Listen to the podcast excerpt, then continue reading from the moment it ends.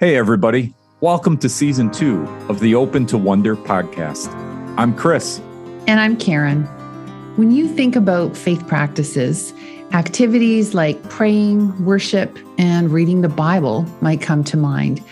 But did you know that listening, celebrating, and wonder are also faith practices, and that there are dozens more?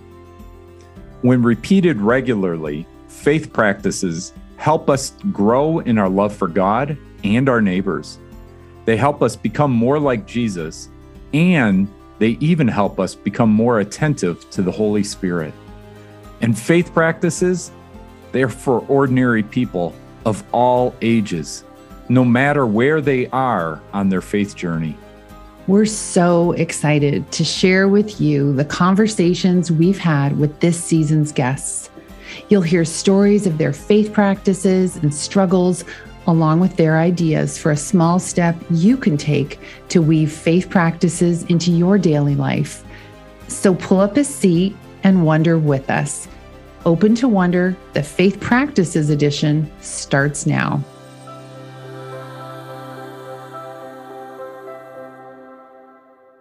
Today's guest is Summer Morling. Summer lives life with the expectation that God is always speaking. She gives her attention to dreams, to her surroundings, and to her senses in anticipation of hearing God's voice. Doing so has impacted the way she views sunsets, interruptions, anxiety, and more. Summer is a pastor, a spiritual director, and the executive director of Soul Formation, a Christian nonprofit dedicated to creating relational spaces for the transformation of Christian leaders. She lives in a multi generational household in Seattle with her husband, two children, and her parents. And we can't wait for you to listen in on our conversation with her about listening and prayer and how a dare from a professor led her to combine the two. It all starts now on Open to Wonder. Summer, we're excited that you're here joining us today. Uh, as we mentioned, you're the executive director of Soul Formation, um, where you work as a spiritual director as well. Um, we'd love to learn more about you and kind of the work you're doing as a spiritual director, but we really have a baseline question. What exactly does a spiritual director do? That's a great question. When I meet with people in spiritual direction, I often begin with a prayer. And the prayer is just um, asking that God would bless us with an awareness of his presence and that um, we would be able to tune into that and um, to be able to see the tracings of his footprints throughout the life of the person that I'm meeting with. So that's really what I feel like um, happens in spiritual direction. It's a space once a month where you can come knowing that um, it is a space just for you to reflect on your relationship with the Lord and um, to kind of reorient from kind of the chaos of life and all of the things going on in your life um, to pay attention to where's God in that? What is God doing? Uh, sometimes I've I've heard people talk about spiritual directors as just another therapist. Mm. Um, is, is there a distinction between kind of therapy counseling coaching spiritual directing? Like how how would you help people understand some of those differences? Yeah. Well the reality is that um, spiritual direction is going to be shaped by the particular spiritual director that you find. And so there are spiritual directors who are also pastors. There are spiritual directors who who also have training as therapists and coaches. And so you can find, um, to some extent, a blend of, of those different practices within spiritual direction. But what's unique about spiritual direction um, is that the focus in the spiritual direction relationship is your relationship with the Lord. And so that's really the client in spiritual direction, um, contrasted with counseling, where the client is uh, the individual or the individual's relationship with another person, right? Mm-hmm. And in counseling, often you are you are there to resolve a problem, right? Something's mm-hmm. not working, and so you want to fix that. And so when you fix the problem, often that that counseling relationship ends. Mm-hmm. In spiritual direction, it's much more about journeying together um, towards deeper intimacy with the Lord. And mm-hmm. so a mm-hmm. spiritual direction relationship is not focused necessarily on resolving a problem, although often what brings someone to spiritual direction is that something's not working, right? There's a longing for more in their spiritual life. But once that has been worked through, there can be years and years of walking with a spirit, spiritual director where you simply get to celebrate the goodness, the richness, um, your growing awareness of God's presence in your life. That's helpful. Thank you. So I'm guessing it sounds like as a spiritual director, you do a lot of listening um, and one of the things that that Chris and I really want to talk with you about today is listening as a faith practice.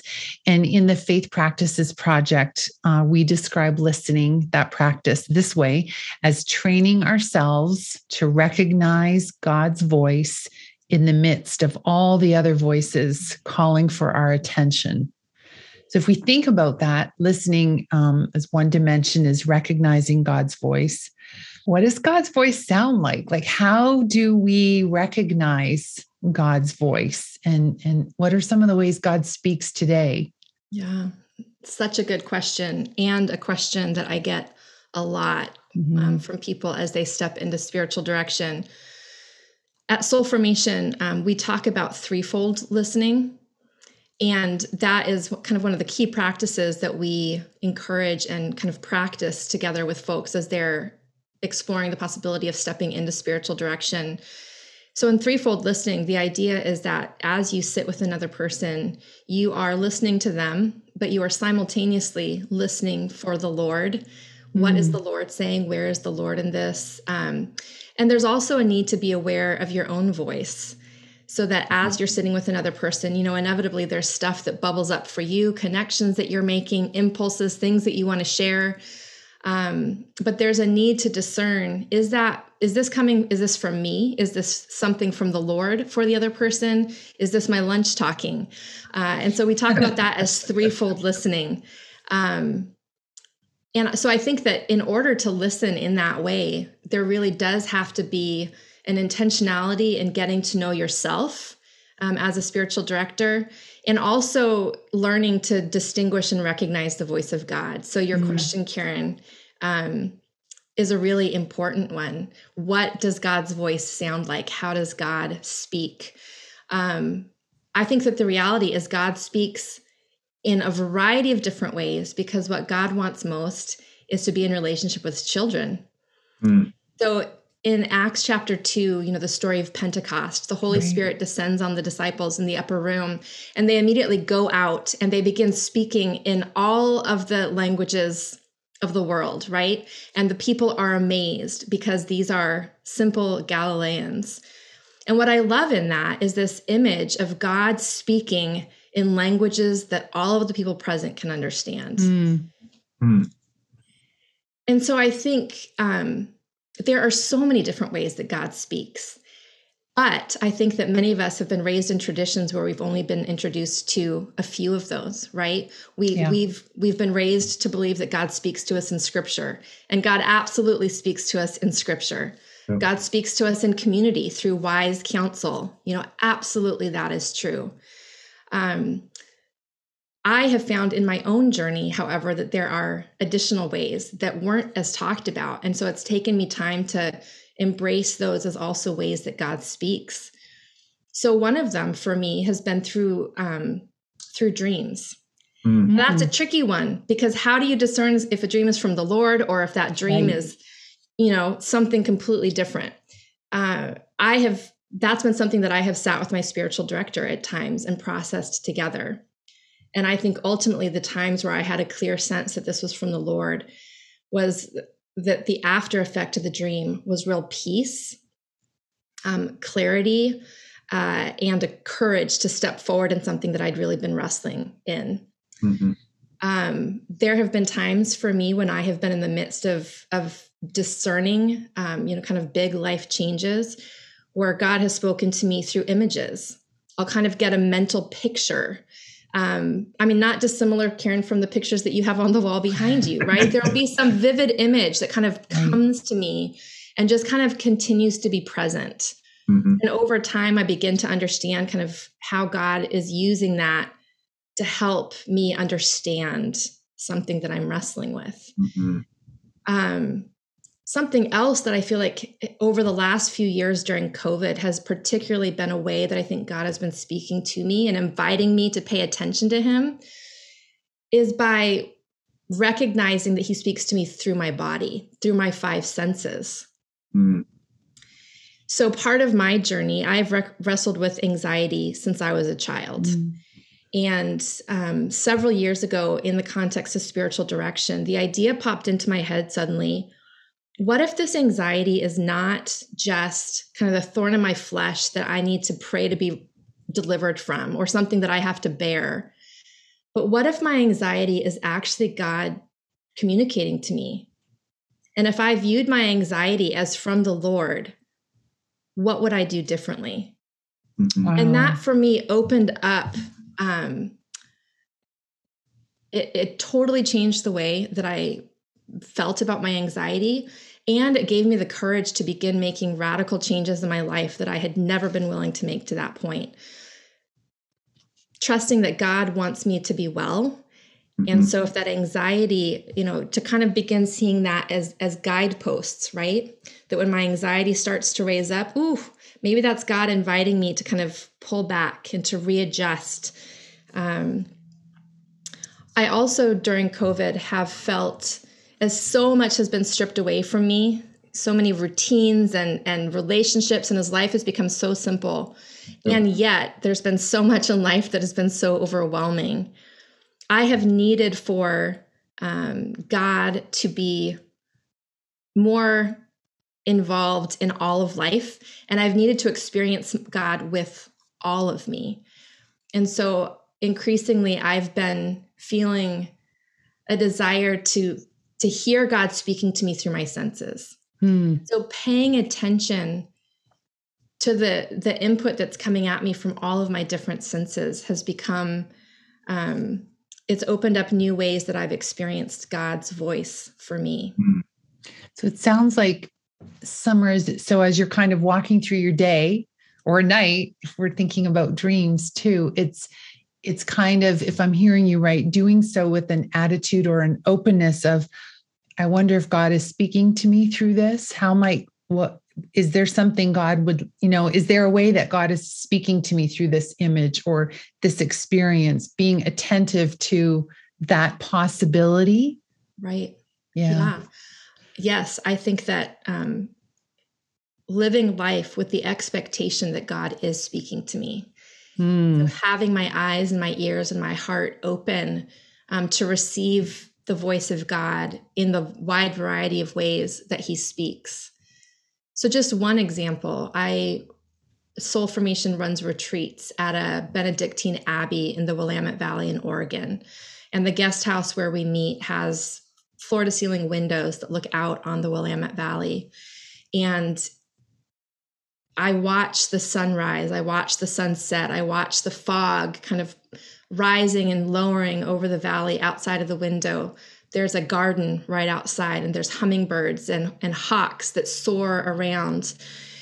And so, as I'm going about my work of hosting these retreats, I see this magnificent divine masterpiece that is being painted outside the window for me.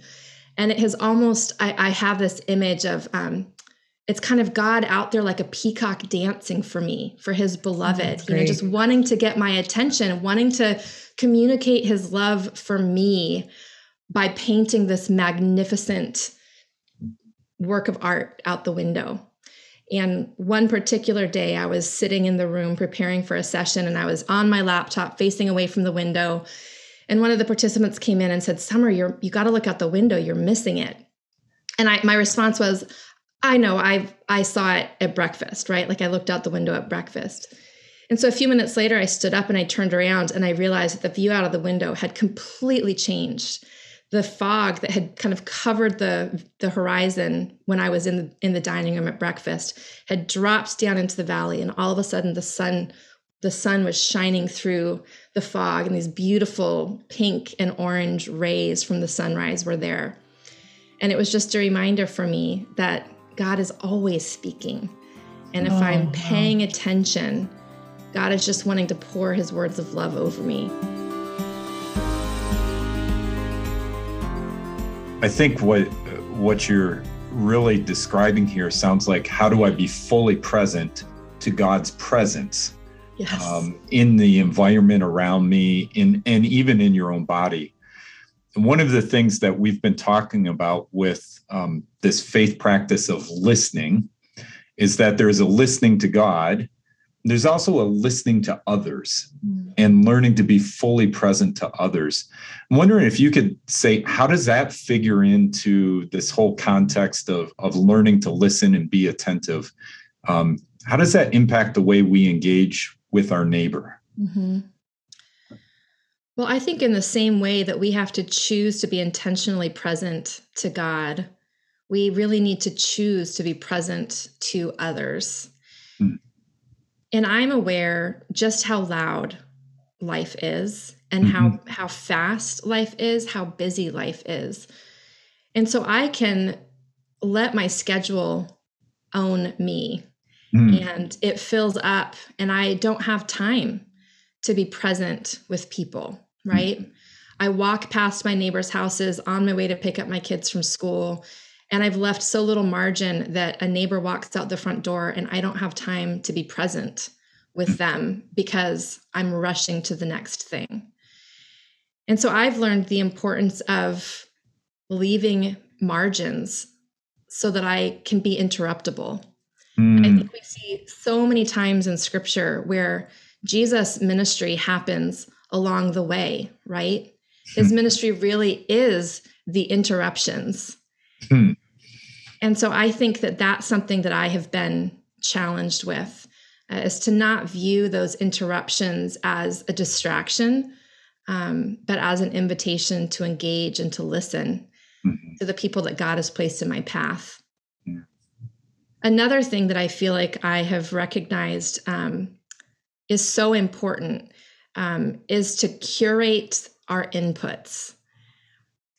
And what I mean by that is we have so many different sources of input, so many different um, social media platforms and news outlets. And, you know, the data, the input is just coming at us from every direction and it's loud and it is there as often as we are willing to listen to it and I really have to be intentional then in choosing what I'm going to allow myself to take in in order to create space, mental space, um, to actually have have room to engage and to listen um, to others well. Mm-hmm. I, I, like how you're saying curation of our of our inputs, uh, and and the idea of margins. Um, sometimes we talk about that in terms of well we need margins in order to make sure that we're as productive and as efficient as we can be it's like a, a business time management strategy mm-hmm. um, but what what i hear you saying is actually it's it, it even goes much deeper than that there's a um, a recognition of of what we need in order to be present with other people in ways I, I, think I hear in the background of what you're saying in ways that God is present with us. Yeah. Um, there, there seems to be a, a, a willingness to be interrupted or a willingness to um, not be as efficient or productive as we probably could manage to be uh, in order to be attentive. Yeah.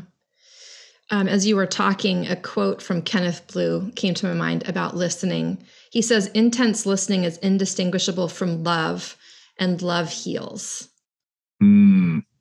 And so, if we think about listening as a way of loving mm-hmm. others, um, loving is not efficient, is it? No. I mean, you think about how you fall in love um, and, and, just the the lavish amounts of time that you're willing to give to that other person as you're in the process of falling in love. And spending time with another is not wasting time at all right? You'll sit and watch a sunset and hold hands with your lover for hours and it's the best possible use of your time. Yeah. And a practice that I have been feeling invited into over the last few months is centering prayer, listening prayer, contemplative prayer, right? Mm-hmm. Growing up, prayer was not about listening. It was kind of about going through the checklist of all of the things that I wanted or needed, all of the people in my life that needed prayer. But I've been feeling invited to simply sit in silence with God. And as an extrovert, as a fairly driven person, in the past, that was, you couldn't have gotten me to do that for five minutes. And yet I recognize now that the God who loves me is inviting me to simply come away with him, to sit and to waste some time with the one I love. Hmm. And so I think that that same thing can translate to our relationships with others. Mm-hmm. That listening, being able to listen well, requires time and a willingness to simply pause in the midst of the business of life, to be present in a really lavish way. Mm. You, you know, so you mentioned prayer, and I, I love, you know, the connection between listening and love and prayer Mm-hmm. and and you mentioned the way that you know you've kind of been leaning into contemplative prayer and this this idea of sitting yeah that's so counter to the way i certainly you know w- was raised to pray and and i think I think it seems to be, you know, we know there's so many different ways to pray, and and people there seems to be as many different levels of comfortability that people have with prayer. You know, some people are freaked out at the thought of praying out loud, and certainly in front of someone else. Others are comfortable with that.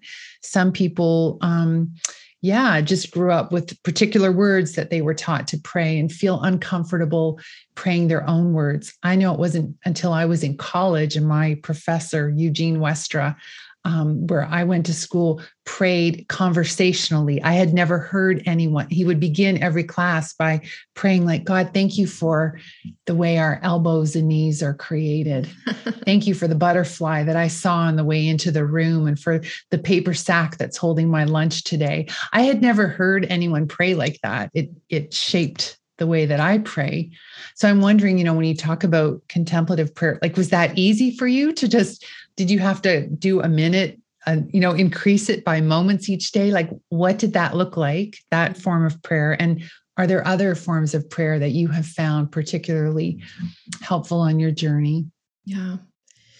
Well as i mentioned my journey into centering prayer contemplative prayer um, it was not it was not a journey that i was looking to take it was not a form of prayer that was attractive to me in my in my 20s and into my 30s um, and so it has taken time. And I think I wouldn't have done it if I had not been challenged by mm. a professor and basically told that I wouldn't do it. So I think the reverse psychology kind of got me. Um, but I think in trying it, you know, the, I the invitation is always to be gracious with yourself and mm. recognize that um, anything that's worth doing um, takes practice. And so there were days where I would sit down and my mind would immediately start going in 15 different directions, and I'd find myself jumping out of my seat to do the next thing. Um, but when I would realize that that happened, um, the invitation was to not beat myself up, but to simply step back in to that place of prayer and to recognize that God is not shaming me uh, about that, but that God's just simply delighted that I am choosing to step back in and that He loves the time with me. I have found um, that having a word to be kind of mm. praying um, can help me um, focus. And so this morning I spent some time in in listening prayer, and the word for me was um, beloved, um, rest in me, beloved, rest in me. And so anytime I would find my mind kind of wandering, I could come back to that. And even just in speaking those words, I was kind of speaking my deepest desire in that moment. Right. right? To be able to simply rest in God and recognize my belovedness as his child. I have off also found that walking is sometimes a really helpful um, way to kind of get my body moving um, and, and then allow my mind to kind of be present with the Lord. And I think that something about engaging our bodies can sometimes help us um, allow our minds to kind of ponder and be present with God in, in a slightly more leisurely way. Mm-hmm. And usually a walk takes 15 minutes or so. And so, wow, you've just given the Lord 15 minutes. Mm. Whereas at home, yeah. sitting for 15 minutes in prayer can feel endless sometimes. Right. Right.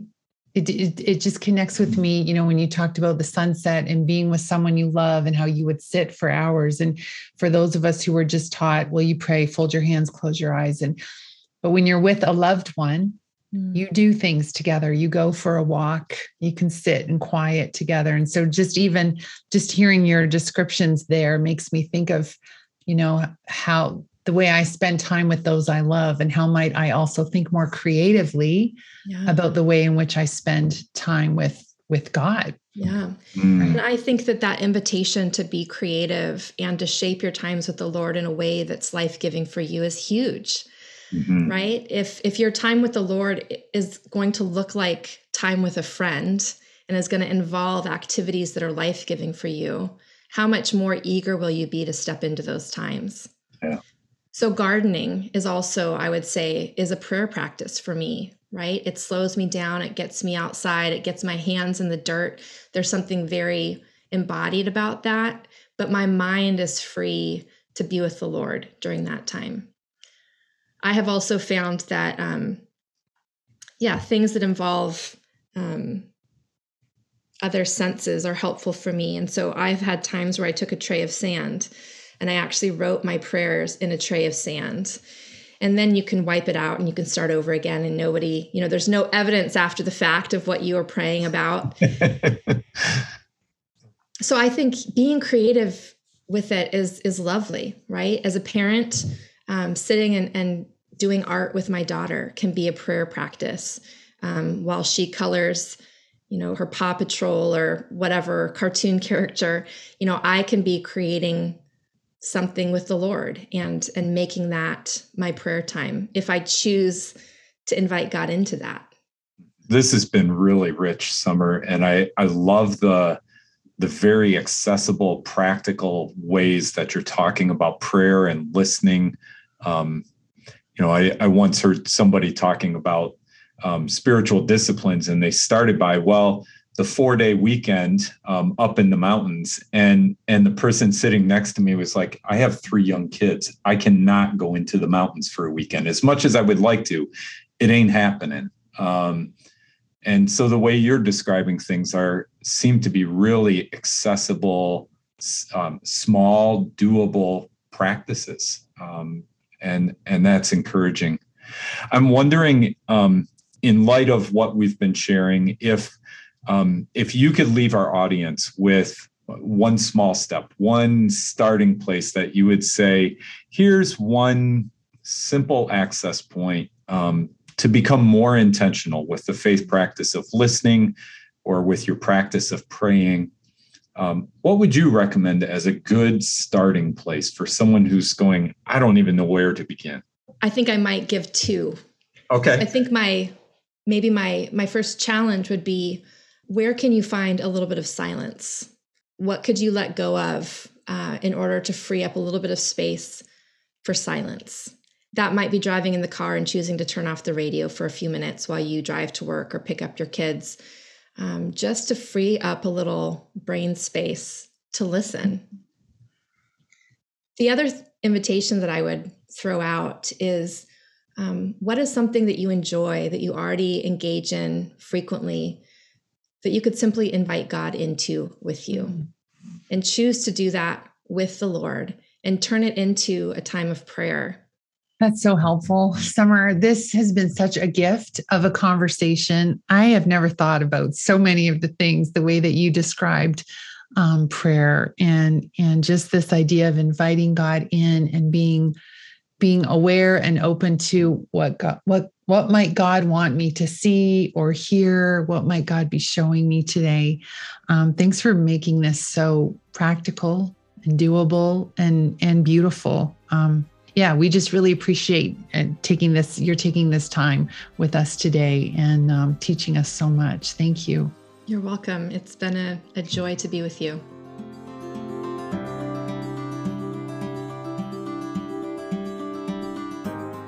Hey, everybody. Thanks so much for listening. If you're interested in exploring how your faith can grow through faith practices, be sure to take a look at our new user friendly book with a super, super long title Faith Practices holy habits that help us love God and our neighbor, listen to the Spirit, and become more like Jesus.